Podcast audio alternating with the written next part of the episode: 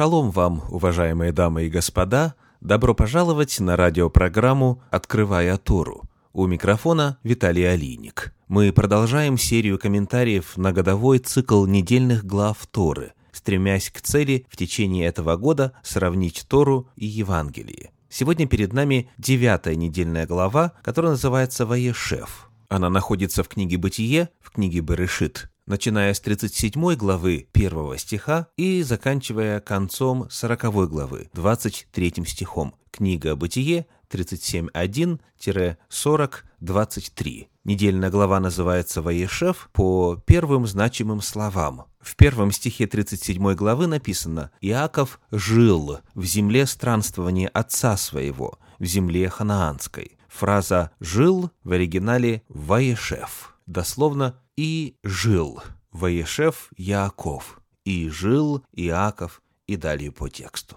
Вот что написано в 37 главе книги «Бытие» в стихах с 5 по 8. «И видел Иосиф сон, и рассказал братьям своим, и они возненавидели его еще более. Он сказал им, «Выслушайте сон, который я видел. Вот мы вяжем снопы посреди поля, и вот мой сноп встал и стал прямо, и вот ваши снопы стали кругом и поклонились моему снопу. И сказали ему братья его, Неужели ты будешь царствовать над нами? Неужели будешь владеть нами? И возненавидели его еще более за сны его и за слова его. Иосиф, которому на тот момент было 17 лет, делится с братьями сновидением, которое увидел. И значение этого сновидения довольно понятно. Снопы – это братья, и сон содержит предсказание о будущем. Братья поклонятся Иосифу. Далее в этой же 37 главе книги «Бытие» в стихах с 9 по 11 написано «И видел он еще другой сон, и рассказал его братьям своим, говоря, «Вот я видел еще сон,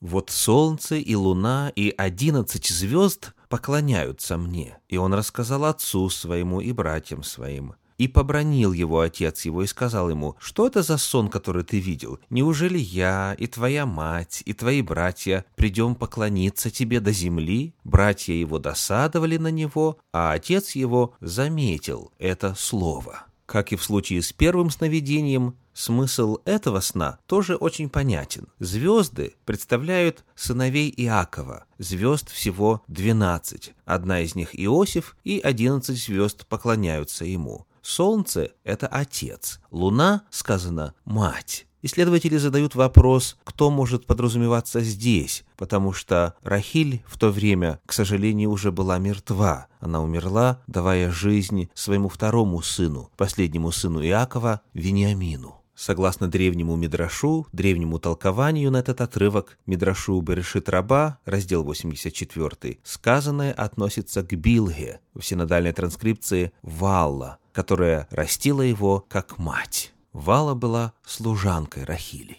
Интересно обратить внимание на реакцию отца на рассказанное сновидение. В синодальном переводе сказано «отец его заметил это слово». Глагол «заметил» в оригинале – это еврейское «шамар». Шамар означает хранить, оберегать, стоять на страже. Вот как этот глагол и его значение объясняется в иудейских комментариях. Раши пишет следующее. «Отец терпеливо ждал, когда исполнится». И подобно тому, хранящий верность, идет ссылка на книгу пророка Исаии, 26 главу, 2 стих. Согласно толкованию Раши, отец принял это сновидение в качестве пророческого откровения и ожидал Шамар, когда оно исполнится. Подобный же взгляд мы находим у известного автора Елены Уайт. Она пишет, Несмотря на кажущуюся суровость своих слов, Иаков поверил, что Бог открывает Иосифу будущее. А в комментарии Санчина написано, Яков с удовлетворением отметил, что его выбор оказался правильным, и Иосифу указано с небес, что в будущем он станет правителем и возглавит семью.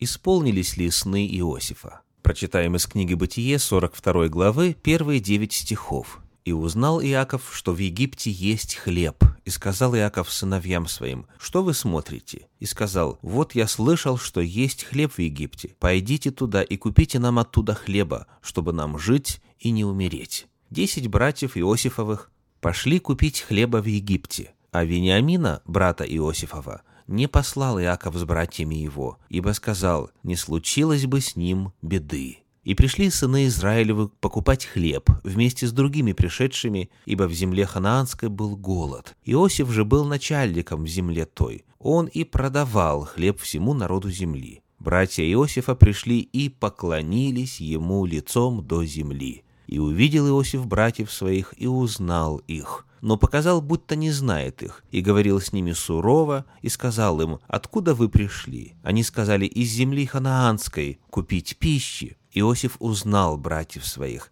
но они не узнали его, и вспомнил Иосиф сны, которые снились ему о них. Таким образом, сновидения Иосифа подлинно были пророческими по своей природе. Чуть дальше все двенадцать братьев и вся семья Израиля приезжают в Египет и оказываются под властью Иосифа, как и было предсказано. Вот как это описано в книге «Псалтирь» в 104 главе, в стихах с 12 по 19. «Когда их было еще мало числом, очень мало, и они были пришельцами в ней, и переходили от народа к народу, из царства к иному племени, никому не позволял обижать их, и возбранял о них царям, «Не прикасайтесь к помазанным моим, и пророкам моим не делайте зла». И призвал голод на землю, всякий стебель хлебный истребил, послал перед ними человека, в рабы продан был Иосиф, стеснили оковами ноги его, в железо вошла душа его, доколе исполнилось слово его, слово Господне испытало его. После фразы «пророкам моим не делайте зла» Священное Писание далее говорит, послал перед ними человека, в рабы продан был Иосиф. Иосиф называется пророком. И дальше в 19 стихе сказано, «Доколе исполнилось слово его, слово Господне испытало его». Иосифу было дано Божье откровение, было дано Божье слово. Он, будучи пророком, получил от Господа знание о будущем, и это слово со временем исполнилось в точности. Итак, мы нашли пророческий образ, описывающий семью Израиля. Солнце, луна и двенадцать звезд. Это пророческое откровение, пророческий символизм. Открывая апостольские писания, мы вновь сталкиваемся с тем же самым образом. Книга Откровения, 12 глава, первые пять стихов. «И явилось на небе великое знамение. Жена, облеченная в солнце, под ногами ее луна, и на главе ее венец из двенадцати звезд. Она имела в чреве и кричала от боли и мук рождения. И другое знамение явилось на небе. Вот большой красный дракон с семью головами и десятью рогами, и на головах его семь диадим. Хвост его увлек с неба третью часть звезд и поверг их на землю. Дракон сей стал перед женою, которой надлежало родить, дабы, когда она родит, пожирать ее младенца и родила она младенца мужеского пола, которому надлежит пасти все народы жезлом железным, и восхищено было дитя ее к Богу и престолу его. Рассмотрим значение главных образов этого пророческого откровения. Во-первых, перед нами образ жены. У пророков жена – это символ Божьего народа. Книга пророка Исаии, 54 глава, 5 стих, представляет один из многих примеров написано, «Ибо твой Творец есть супруг твой, Господь Саваоф имя его, и Искупитель твой, святый Израилев, Богом всей земли назовется он».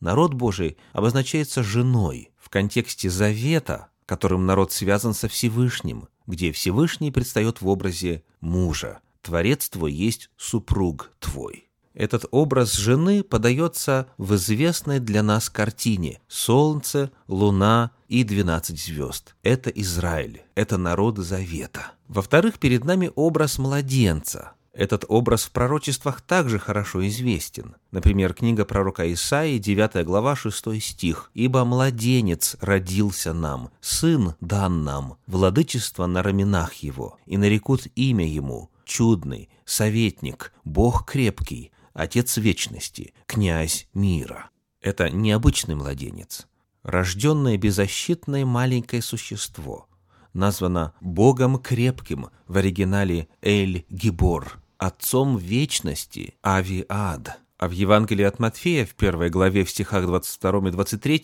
есть ссылка на еще одно пророчество. «А все сие произошло, да сбудется реченное Господом через пророка, который говорит, «Сея дева в чреве приимет и родит сына, и нарекут имя ему Еммануил», что значит «с нами Бог». Цитируется пророк Исаия, 7 глава, 14 стих. Древние пророчества о семени жены, которая поразит змея в голову, исполнились. Пришел Избавитель, пришел Спаситель, пришел Машиах, помазанник. По-гречески «Христос».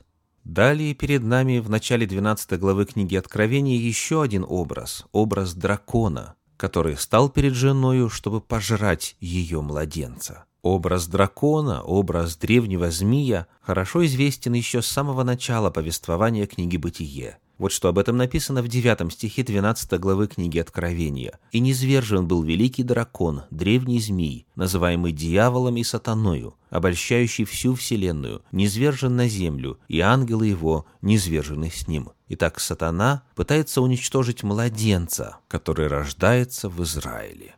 Однако дракону не удается пожрать младенца. Он совершает свое служение и возносится к небесному престолу. Далее, в 13 стихе 12 главы книги Откровения написано, «Когда же дракон увидел, что низвержен на землю, начал преследовать жену, которая родила младенца мужеского пола. Тот же народ, в недрах которого родился Машех, далее подвергается преследованиям дьявола». И вот в последнем стихе 12 главы книги Откровения, в стихе 17 написано «И рассверепел дракон на жену, и пошел, чтобы вступить в брань с прочими от семени ее, сохраняющими заповеди Божии и имеющими свидетельство Иисуса Христа». Чуть далее эта группа описана так, в 14 главе книги Откровения, 12 стихе. «Здесь терпение святых, соблюдающих заповеди Божьи и веру в Иисуса». По итогам исторического процесса сегодня традиционно разделяют иудаизм с Торой и христианство с Иисусом Христом. У ортодоксального иудаизма есть Тора, но нет Иисуса Христа. У ортодоксального христианства есть Иисус Христос, но нету Торы. Однако священные писания Танаха и апостольские писания призывают к целостному духовному опыту, заповеди Божии и вера в Иисуса – и Тора, и Машех. Это два главных признака истинного народа Завета, заповеди Божьи и вера в Иисуса, Тора и Машех. И этот духовный опыт сегодня доступен каждому. То благословит Всевышний вас и ваши семьи. Поздравляю с наступающей субботой. Шаббат шалом.